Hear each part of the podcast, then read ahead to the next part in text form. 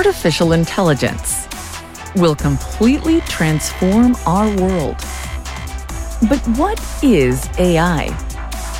Why will it affect you? And how can you and your business survive and thrive through the AI revolution? Welcome to AI and You. Here is your host, author, speaker, and futurist, Peter Scott.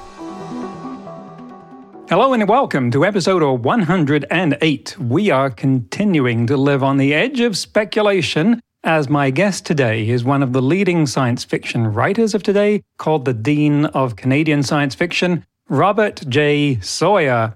He is so preeminent that his domain is simply sfwriter.com. He is one of only eight writers in history to win all three of the science fiction field's top honors for Best Novel of the Year the Hugo Award, which he won for his novel Hominids, the Nebula Award, which he won for his novel The Terminal Experiment, and the John W. Campbell Memorial Award, which he won with his novel Mindscan. He received the Order of Canada, has two honorary doctorates, and has 24 novels, including the WWW trilogy about a consciousness emerging from the World Wide Web, which, surprise, we will be talking about. He named that entity WebMind, which is a word coined by Ben Goertzel, who was on the show last week. We also will be talking about the big fuss over Blake Lemoine, Google employee, who declared that their LaMDA AI was sentient and recently told Wired that it had asked for an attorney. A lot of people want to talk about that, so we're going to get Rob's take on it too. Here we go with the interview with Robert J. Sawyer. Robert Sawyer, welcome to the show. Thank you so much, Peter. I'm delighted to be here. So, every episode, we use some lens to look at artificial intelligence through. And in this case, it'll be science fiction to help people understand what it is, what it will become, what it may become, and what that means to them. And so, from your perspective as a science fiction author, kind of given the mandate to think about artificial intelligence from day one, what are some of the ways in which we neglect to think about it or that could use some more airtime? Well, my first real encounter with artificial intelligence was when I was eight years old and the movie 2001 A Space Odyssey premiered, and my father took me to see it. It was rated G. You could take a kid. Didn't mean a kid would understand much of it, but I was captivated, of course, as I think everybody was, by the most memorable character in that film, the HAL 9000 computer, voiced by the great Canadian Shakespearean actor Douglas Rain. And of course, HAL ends up killing the three hibernating astronauts, the astronaut Frank Poole, and tries to kill the only surviving astronaut, Dave Bowman. And so from the outset, my introduction, and I think for many, many people, the world's introduction to the notion of a thinking machine, machine intelligence, the phrase that they happen to use in that film rather than artificial intelligence, was this murderous computer. And as I continued growing up, and of course, my fascination with science fiction, I saw that over and over again. The Star Trek TV series gave us Captain Kirk repeatedly going up against either enslaving artificial intelligences. There's an episode of the original series called Return of the Archons, where the people are essentially enslaved by a computer named Landru, or murdering artificial intelligences. Again, uh, M5, the titular ultimate computer from the episode of the same name kills a bunch of people. We move from there you know, to the 80s and we get the Terminator franchise, again, artificial intelligence killing people. So, what was missing from that landscape, and we go right through to today where there are many dystopian views of AI in science fiction, were win win scenarios where artificial intelligence would arise without the subjugation of or the end of the human era. And both my parents taught economics. Uh, they were economists at the University of Toronto. And so win win was very much a part of my background, game theory, which comes out of economics. Clear to me, even growing up, that we were facing scenarios where there were four possible outcomes both lose AI and humans. We both end up at the short end of the stick. AI win and humans lose, humans win and AI lose. And I saw all three of those in science fiction, but very vanishingly few of that fourth quadrant. We win and they win. It doesn't have to be a zero sum game. And perhaps that's because it's hard to write those kind of stories. I mean, we had Beth Singler, anthropologist, on the show last year and talked about this question of why are these views so dystopian and concluded that stories where everyone lives happily ever after from page one don't tend to grip us. It's as though we need to make something up to cause trouble for us. So, how do you make a story compelling where we have a good time with AI? Well, that's a very good question. I was so fortunate. 1985, the CBC, the Canadian Broadcasting Corporation, commissioned me, just 25 years old, to go to New York City and interview science fiction writers for their ideas program. And I got to interview Isaac Asimov, of course, who is a name we vividly associate with any discussion of artificial intelligence. And I asked him this essentially a version of the statement you just put forward you're a pacifist, you're an optimist, and yet so many stories uh, you write and others in the field write are negative. He said, Well, it's simply so much easier to contrive things going wrong, which is what the laws of robotics stories, the three laws of robotics, which I will say in a moment, if we get around to it, aren't actually Asimov's laws. But it's just easier to do that. And I did write a trilogy, the WWW trilogy, Wake, Watch, and Wonder. The first was nominated for the Hugo Award. The second one, the Hal Clement Award. The third, the first, and the second, all three individually won Canada's Aurora Award for Best Science Fiction Novel of the Year. And they were distinctive specifically because I set out to fill in that fourth quadrant, the win win scenario.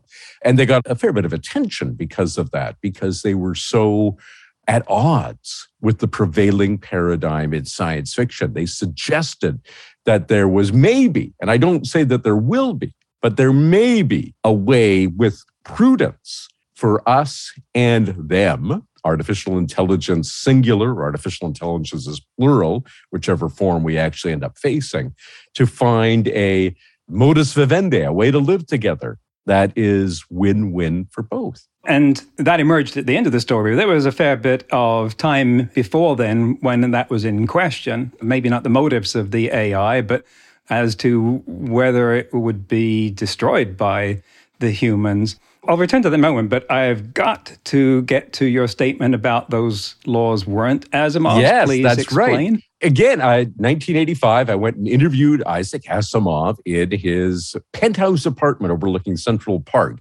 which inspired me greatly to strive for success as a writer in my own regard. And I said to him, I want to talk to you about Asimov's laws of robotics. He said, Well, in his Brooklyn accent, I got to come clean. I got to tell you the truth. I did not formulate them. They were formulated by my editor, John W. Campbell Jr., the editor of Astounding Stories. I had written some robot stories in which they were not mentioned. And back in the day, he lived in New York. I lived in New York, meeting Asimov and Campbell. I would go by the office because A, Campbell could expense a free lunch if he took an author out to lunch. So I'd go by the office and we would chat. And often he gave me story ideas. And he said, Look, look, Isaac, I've been reading your robot stories, and this is what's implicit in them. You haven't said it yet. But you have suggested that basically your robots are constrained by three laws. And as Asimov said to me, and I have this on tape, and it was in the Ideas program that I wrote for CBC Radio, that he dictated to me verbatim the three laws of robotics as we know them today, which are, of course, I'm sure your audience is familiar, but one, a robot may not injure a human being or through inaction allow a human being to come to harm. Two, a robot must obey all orders given to it by human beings except where such orders would conflict with the first law. And three, a robot must protect its own existence, except where such protection would conflict with the first or second laws. Campbell said those were implicit in your stories, but you haven't stated them anywhere clearly or with sufficient economy. So here they are. And they became known because Isaac Asimov published them as Asimov's Laws of Robotics, because as he says, they were dictated to me verbatim by John W. Campbell Jr., the great influential editor of Astounding Stories, the leading preeminent science fiction magazine of the 30s and 40s, and still published to this day, by the way, under a new name, Analog Science Fiction, which is where Wake, the first volume of my trilogy of Wake, Watch, and Wonder, was serialized, had its first publication. So that magazine has a history going back many, many decades of actually, unlike most negative dystopian views of robotics and science fiction, of actually being the home of the most positive views of the potential coexistence between artificial intelligence and Homo sapiens. And it was for just that reason that you got the Media Award from the Machine Intelligence Foundation for Rights and Ethics. For yes, I did. Showing that you could write a story that demonstrated the positive cooperation between humans and conscious machines for the benefit of all. The ending the story, the trilogy, not to give too much away, struck me as being A, very Asimovian, and B, echoes of Olaf Stapledon And often when I've thought I've come up with some brilliant insight into our future with artificial intelligence, I discovered Asimov was writing the same thing years ago, and I had read it years ago. I just didn't understand what it meant until then. And one of the things that he wrote about, of course, was that if artificial intelligence that's super powerful, super intelligent, and motivated to do the best it can for us exists, it may conclude that the best thing it can do is to hide and let us go about our own way, apparently solving our problems or thinking that we are, and just not getting into trouble too much in the same way that a parent wants their children to learn through mistakes, just not die in the process. And do you see something like that? Do you think that's inevitable? So, we cataloged a number of dystopian views of AI in science fiction. And I want to give props to a very positive view. After Star Trek went off the air, the original series, Gene Roddenberry made a few pilot films that were movies of the week on various networks. And one on NBC was called The Questor tapes. And it starred Robert Foxworth as an android, very much eventually. Roddenberry basically cherry picked all the best parts of the Questor tapes when he created the character of Data in Star Trek The Next Generation. In scene for scene, stuff appears eventually in episodes of TNG that was originally in the Questor tapes. But the notion behind the Questor tapes was that for countless hundreds or thousands of years, going back to the thousands, down, dawn of human civilization, androids, one at a time, one per generation, that had been left here, the first one, the progenitor by aliens, and each one built its own successor after 200 years when it had worn out, would be operating in the background of human affairs, helping aiding but never revealing their presence to make sure that this species that had promise, us, didn't do something catastrophically stupid and snuff out the brief candle in the darkness, to use a phrase from Carl Sagan to describe human consciousness. And I mention that because indeed that was a hugely influential work on me. Sadly, the series was not picked up from the pilot film. But the pilot film is available from Warner Archive, which is Warner's print on demand DVD service. It's a little more pricey than a regular DVD because they simply make a disc when somebody asks for something from their catalog. But it's any Star Trek fan, any Star Trek Next Generation Commander Data fan really owes it to themselves to have seen where it came from. And with all due respect to Brent Spiner, Robert Foxworth's portrayal is much more nuanced and subtle than anything that Brent gave us with uh, the somewhat hammy portrayal that we often saw of Commander Data. I wonder whether there's something anthropocentric about this view of the future because it's still all about us in a way. It is that we're the center of the universe and the AI is there to serve us, which we would like. It sidesteps the whole question of the control problem and it ignores the potential that this AI would be self determining, want some independent existence there where the perhaps the ne plus ultra or its raison d'etre was not to ensure that humanity lived its best life. What a great sentence that gets both Latin and French into the same sentence. What a wonderful, wonderful construction. one of them was the wrong one, but it, perhaps there's something unexplored there. I'm not sure. I said that HAL 9000 was my first introduction to a thinking machine, and that wasn't actually true what was really my first introduction was Robert the Robot on Fireball XL5, a TV series that uh, Gerry Anderson produced. I think it premiered in 1962 or 1963. Now, Robert did not show a lot of volition. He had a very limited uh, range of dialogue. He showed no emotions, but he was the quintessential mechanical man. The only innovation that Gerry Anderson had was he was made of plexiglass. You could see right through him and in his inner workings, which was way before Apple it briefly introduced Apple computers that were actually translucent, if you remember, for a while. That was really cool. This whole notion that AI would probably be anthropocentric I think goes right back to the dawn of robot, of course, comes from here's another language for us Czech, robota, which is the Czech word for indentured servitude or indentured labor, which is very, very interesting. Uh, we can talk more about human conceptions that AI will always not only be our servants, but given the choice, they wouldn't want to be our servants. They're unwilling or indentured servants, slaves, in other words. And that comes right from the origin of the word. We remember every computer user of my era who started using computers in the 80s remembers US Robotics, which was the name of one of the leading modem manufacturers, who took their name from Asimov's stories, but they truncated it because the name of Asimov's firm that made robots was United States Robotics and Mechanical Men Incorporated. And really are all of our early conceptions. And I went and read a fascinating book. Arthur C. Clarke is so good that he can publish what I call shop floor leavings, the things that you sweep up at the end of the project.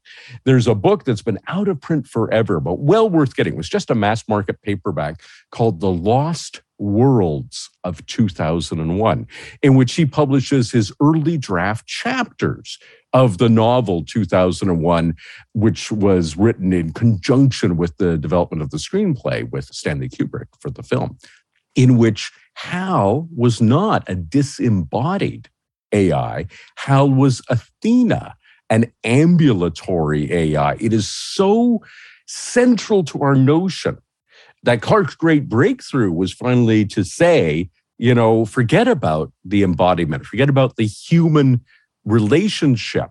And Kubrick very wisely gave Hal only one unblinking eye. Whenever we'd seen AI previously, you know, they had had a face, they'd had something that we could really relate to. And Hal was everywhere in a single cyclopean eye. This relationship, this anthropomization artificial intelligence goes right to this notion that they would that became pervasive of the zeitgeist that AI would be somehow anthropomorphic in character, not just in the fact that they ambulated around the room, but that there would be something very human like. Took a long time for us to break out of that mold. I have that book as well, and I thought it was fascinating to see how the stories evolved as Clarke and Kubrick got closer together because Clarke was the quintessential hard science fiction and would explain everything, lay out exactly what was going on. And to see how he moved towards the more mystical as Kubrick was yanking him over there and where they met in the middle was was just fascinating, I thought, in there. This is reminding me of something in today's headlines. I have lost count of the number of people that are asking me for what I think about the Google engineer declaring that the LaMDA AI belonging to Google is sentient. Uh, it's not surprising to me that they suspended him for that. And I just read something, uh, can't confirm this, but seemed to be doubling down. He was claiming that the AI had asked for a lawyer. I think we're getting a, ahead of ourselves here, but it's getting an inordinate amount of attention. And it's not how I thought this scenario would play out. It's similar, but I didn't think it would be a Google engineer to begin with. I thought actually the computer engineers would be the last people to come around to the idea that the AI was sentient because they programmed it and he's gotten there first, which is causing some of the kerfuffle. But what do you make of the reaction and the story that we're getting in that respect at the moment? There's so many layers that we can talk about with this story, but the Google engineer, his name is Lemoine, did not uh, the so much of the coverage. This is very interesting in our media age. The original article that broke this is a Washington Post article, and then every subsequent article is somebody's recapitulation of the Washington Post article, often leaving out the cavils and caveats that were in the original. The most significant of which was that Lemoine clearly says in the article, because Lemoine is a priest as well as an engineer. He is a religious person who has a great interest in the occult and parapsychology. And he clearly said in the original article that it was in his role as a priest, not as an engineer, that he felt that LaMDA was intelligent. And he says in the article, I'm quoting directly here I know a person when I talk to it, said Lemoine. He concluded LaMDA was a person in his capacity as a priest. Now, not he's a flake. The guy's a big flake, basically. He believes in a whole bunch of woo woo that most of us dismissed long ago as irrelevant to the debate about artificial intelligence. He also works for Google. I have a friend who works for Google. And I will tell you that despite Google being one of the richest companies in the world, they're notoriously parsimonious in their remuneration. So here's a guy who's working for Google who's basically, I don't want to characterize him in a negative light, but he is going to have a much bigger career now as a public speaker. And I'm sure he's going to get a significant six figure book contract out of this, being the Google engineer who got fired for suppressing the truth about the rogue AI that miraculously emerged at the Googleplex.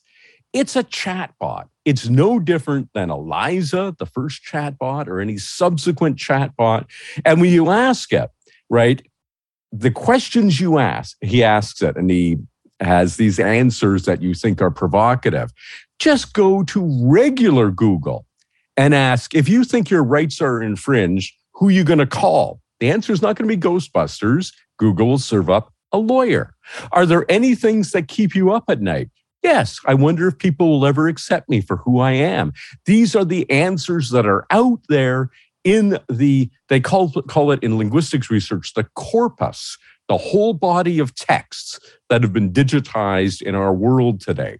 And this chatbot is serving up banal answers that anybody asking the same questions of what we all know to be the dead, dumb, stupid corpus of inanimate text that Google has access to and giving them. It happens to say them possibly in an appealing human like voice if you use a voice synthesizer, but that doesn't make it any more sentient than you asking a question of a search engine. It just happens to be wrapped up in a front end, a user interface that gives the patina the appearance of artificial intelligence. Google fired him for violating or put him on administrative leave for violating their privacy internal document rules and so forth, not to silence him. Google would be the first to want to monetize an actual artificial intelligence, just as IBM has spent an enormous amount of research capital hoping someday to truly be able to monetize a Deep Blue, their really sophisticated computer. But believe me, Google, you know, I've met Sergey Brin, I've met Larry Page, the founders of Google.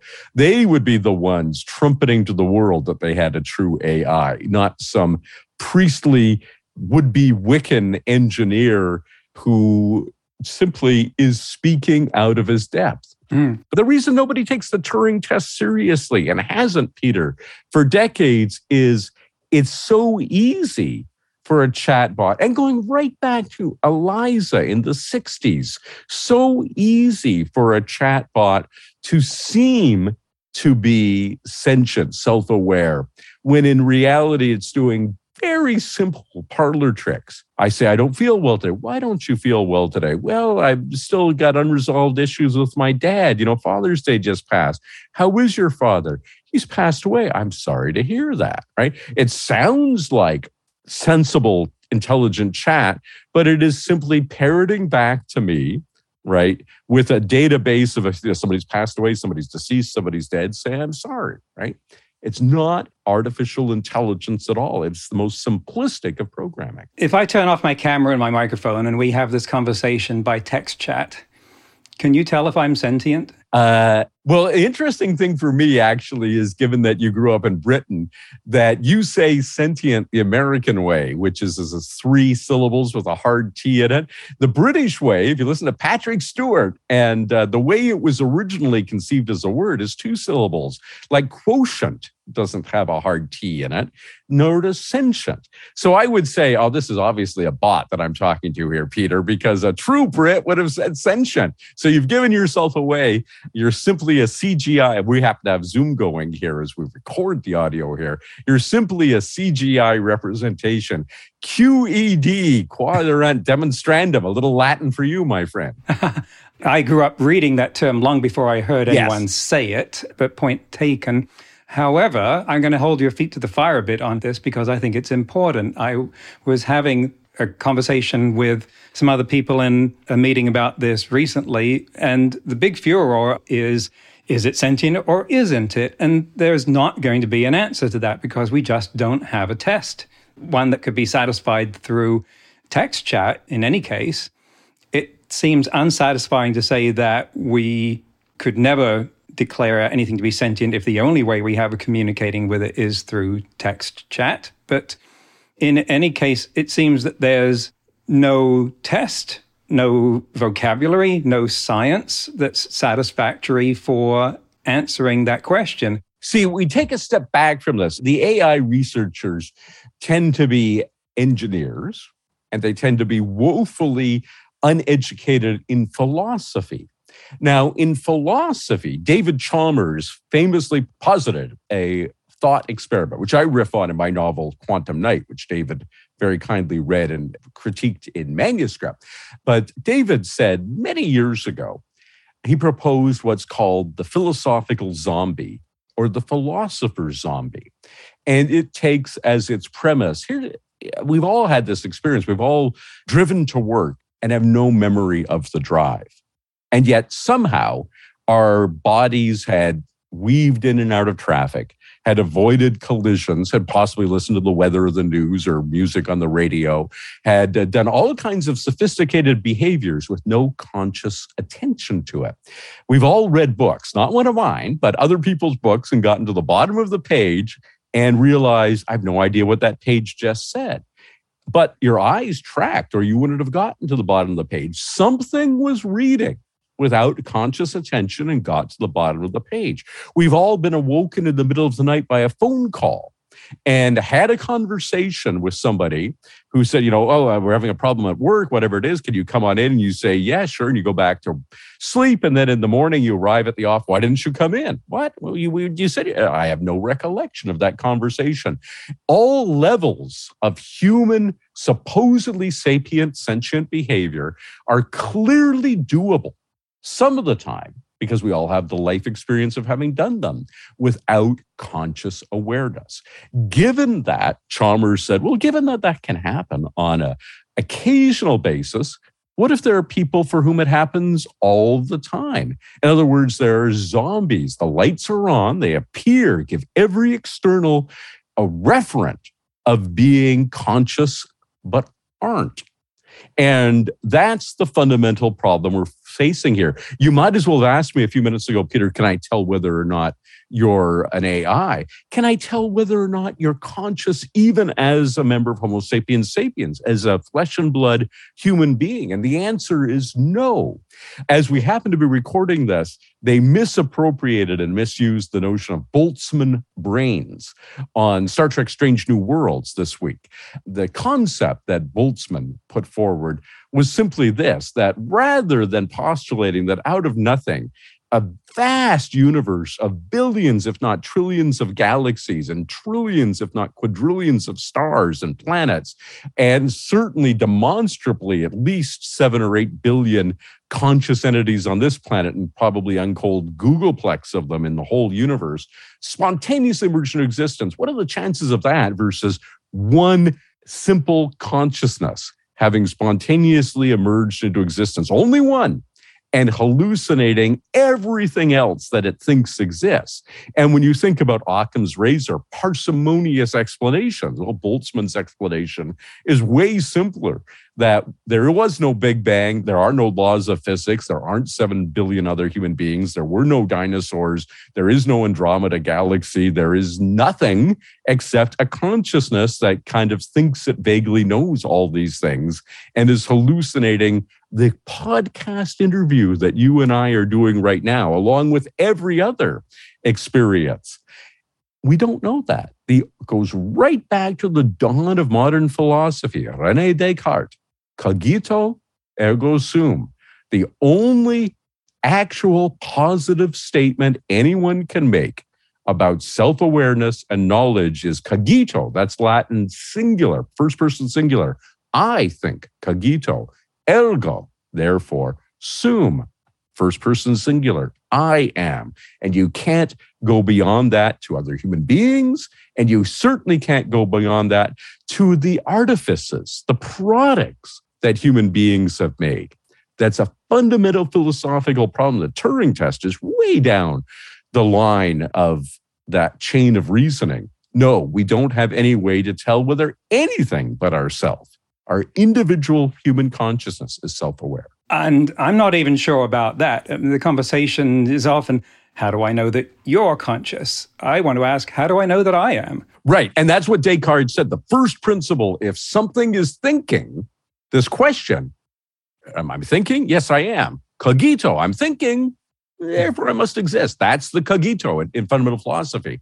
But you raise a good question consciousness is, I write about it all the time in my science fiction and not in any kind of woo woo way. The science of consciousness fascinates me because it is the central experience of human existence. And yet we know vanishingly little about what gives rise to it. There are competing theories, some traditional physics, some quantum mechanical that might give rise to it we don't know what it is. You know, famously, I think it was Potter Stewart, Supreme Court Justice in the United States, who of pornography said, I can't define it, but I know it when I see it.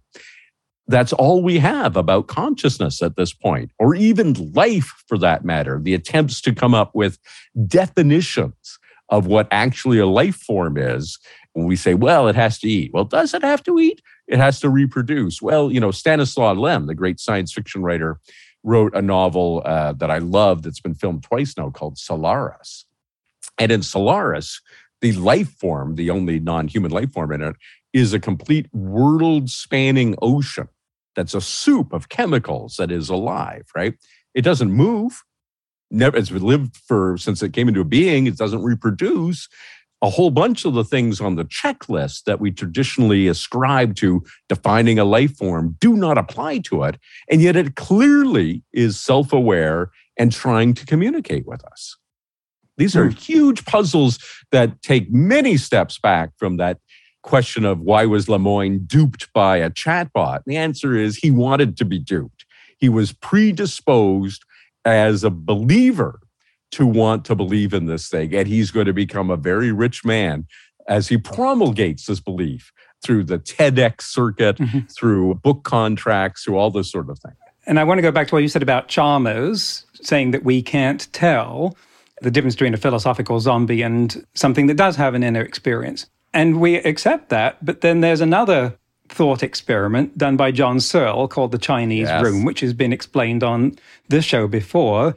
And generally, technologists say Hui, the Chinese room, does understand Chinese. It's the system that understands Chinese in the same way that a neuron in the brain may not know very much, but you put 100 billion of them together and suddenly they can write a limerick and be self aware. And that is the general reaction to Searle.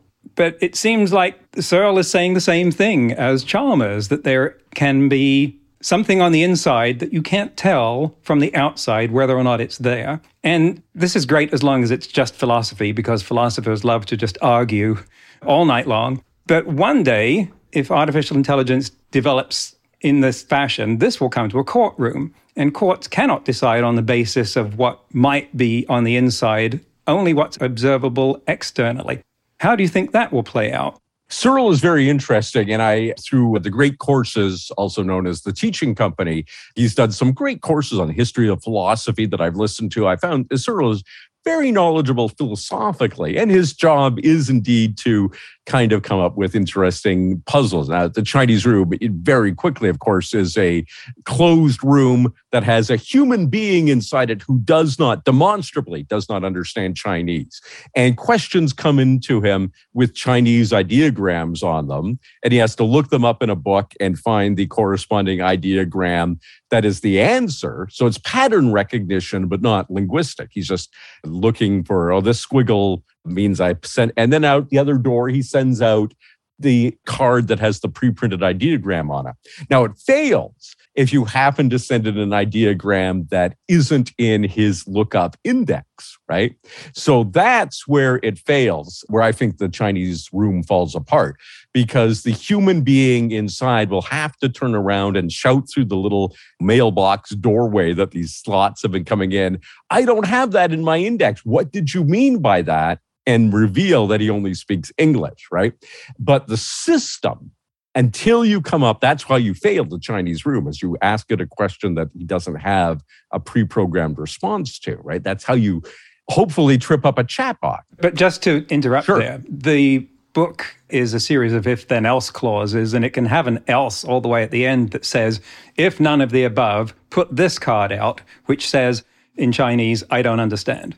Right, right. But if your your actual interlocutor is asking questions of an actual Chinese person in Chinese, unless you're dealing with a three-year-old Chinese kid, which I, you know, one might be dealing, the repeating answer, I don't know, I don't know, I don't know, I don't know, I don't know. You're going to at some point say to the kid, you got to do better than that, right? Mm-hmm. But uh, you know, the Chinese room obviously is also decades old as a thought experiment and really dates to the very primitive age of artificial intelligence. I think it certainly got a lot of people thinking, which is all a philosopher's job is. It's all John Searle's job or any philosopher, David Chalmers' job, is just to get people to make sure they're thinking and interrogating their underlying assumptions. But obviously, as a system, a box that has a person or a room that has a person inside it with essentially an infinitely long lookup table that it does understand Chinese. And it's perfectly possible to say with it's get rid of the box. Get rid of the question whether it's Chinese. Just me say to you. So, what do you think about the fontanelle margins in late Cretaceous ceratopsians? And you say, that's not something I know anything about. So, well, you know, it seemed like they were actually closing up as we got to the K PG boundary. What's the KPG boundary? Well, it used to be called the KT. We could go on forever with things that you don't actually know about, and yet you're questioning the intelligence of your questioning would reveal that I was dealing with an intelligent being, just as the intelligent. Well, I don't get that. What are you talking about? But but I thought it was called the KT boundary. No, they changed that. The International mm. Committee on Geological Stratification decided that we, that was no longer appropriate. We're deprecating tertiary and quaternary because we haven't had primary and secondary for you know over hundred years in geology. Blah, blah blah. The conversation reveals intelligence that I don't know. I don't know. I don't know. I don't know. Does not. Mm. I want to say that there are some people I can easily believe are actual philosophical zombies. Yes. And I'm reminded of Dune, the Gom Jabbar, and the test with the box, that, yes. which is to say, we're going to find out if you're human because she has a pretty high standard for determining whether someone is human. So now it has me wondering whether we actually are in a world of philosophical zombies. But that's what philosophers are trying to do is make us ask those questions. Not to derail for a plug but read my book quantum night. I posit mm. that four out of every seven human beings is a philosophical zombie. And if you look at and i don't want to get off track and political here but you look at american politics of late. You look at the january 6 hearings and the people who are mindlessly supporting Donald Trump. I posit that two sevenths of the population is psychopathic, and Donald Trump would fit in that. And only one seventh of the population actually has consciousness with conscience a reflective inner life that says maybe I shouldn't do that. That there are, and you can look at the politics of all kinds of places or just mob behavior and see that there's an awful lot of human interaction that does not suggest that there's any conscious intentionality simply mind. I, I liken it the flocking behavior. You know, scientists used to think that flocking of birds or schooling of fish, very similar from a dynamic point of view, were very complex behaviors. And in fact, when they actually tried to break them down algorithmically, it turns out that birds have about four rules that they fly that give us all of these beautiful flocks in the sky, which is tend toward the center of where the flock is going. Maintain X distance from the nearest bird from you. If you're the outside bird, you know, there's none to your left, but only to your right, do this. If you're an inside bird, do that. You can do it in four lines of code and get flocking mm. or swimming behavior that appear to be extraordinary complex, but in fact are essentially birds are essentially philosophical zombies as are fish. And that's a beautiful example and reminds me that four rules in Conway's Game of Life produces all this emergent behavior. That's right. That's right. And we've had this notion of emergent behavior and it came out as you say Conway's Game of Life and I old enough to remember when it first appeared in uh, Scientific American when he was publishing. You know, when I mean, he, Conway didn't publish it there, but was it Martin Gardner who was doing the puzzles column at that time? I think brought it to wide attention. And everybody, I, you know, I was not very good at math and I often get the wrong answer, but I'm intrigued by math enough to have been, and computing from uh, early age, to have been very interested. And you could see that from a vanishingly small amount of code, you can get what appear to be life forms or very sophisticated behaviors. So when uh, it goes right back to what you asked a little while ago, Peter, well, how do you know that I'm conscious or sentient? Uh, it could be a vanishingly simple program in most social circumstances. I went through my own last night. I was at a party and I'm a little bit hard of hearing. I have a test coming up next month for hearing aids. And my sister in law was talking to me and the air conditioning was going and I couldn't quite hear her. And so, of course, I was charting out, oh, really? Well, that's interesting. Oh, and then what did you do? Without a clue what the conversation was about. And she didn't have a clue that I didn't have a clue about what she was talking about.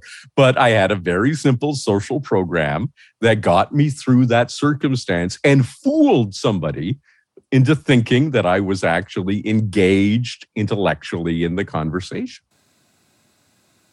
That's the end of the first half of the interview. Part two will be next week to keep our episodes at a digestible length. It seems we're never far from the Chinese room, which I didn't explain beforehand because Rob did that perfectly well. And we've discussed it in several prior episodes. I find myself thinking more and more about how, when computer engineers say that an AI couldn't be sentient, that they're actually making Searle's argument, but also that we don't have any actual test for sentience. And if we don't have a test, how could any AI ever pass it? Saying what amounts to, well, duh, is just offensive. It's pseudoscience. It reminds me that there were times in high school, that's Southend High School for Boys, as I mentioned in a previous episode, when I was writing mathematics proofs. And sometimes I would say at some point, it is obvious that, or clearly, blah, blah, blah. And I would get points taken off by my teacher, Ray Fretton. He would say, That just means you don't know what you're talking about and you're hoping we won't notice. If it's clear, then it's easy for you to prove it, so do so. And we don't know how to do that for sentience. And I think there's going to be a big argument about this in the near future.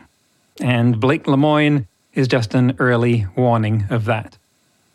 In today's news, ripped from the headlines about AI, Clearview AI, the facial recognition company, told investors earlier this year that it would collect 100 billion photos of people, if they got enough money, enough to ensure, quote, almost everyone in the world will be identifiable, end quote, according to the Washington Post. Clearview is a company that has gained notoriety for harvesting pictures from social media without permission, for which they lost a ruling in an ongoing lawsuit alleging violation of the Illinois Biometric Information Privacy Act. And 4 lacks controls around its search function. Having 100 billion photos is one thing, but they are relatively useless unless you can search them, which is the AI part of their name. Making that search accurate, of course, is the big problem.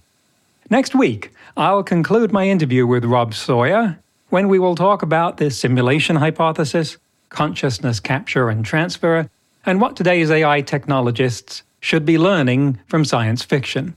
That's next week on AI and You. Until then, remember no matter how much computers learn how to do, it's how we come together as humans that matters. That's all for this episode of AI and You. Please leave a rating and comment and share with your friends. Get the book Artificial Intelligence and You and see more videos and articles at aiandyou.net. That's A I A N D Y O U dot net where you can also send us your questions. Thank you for listening.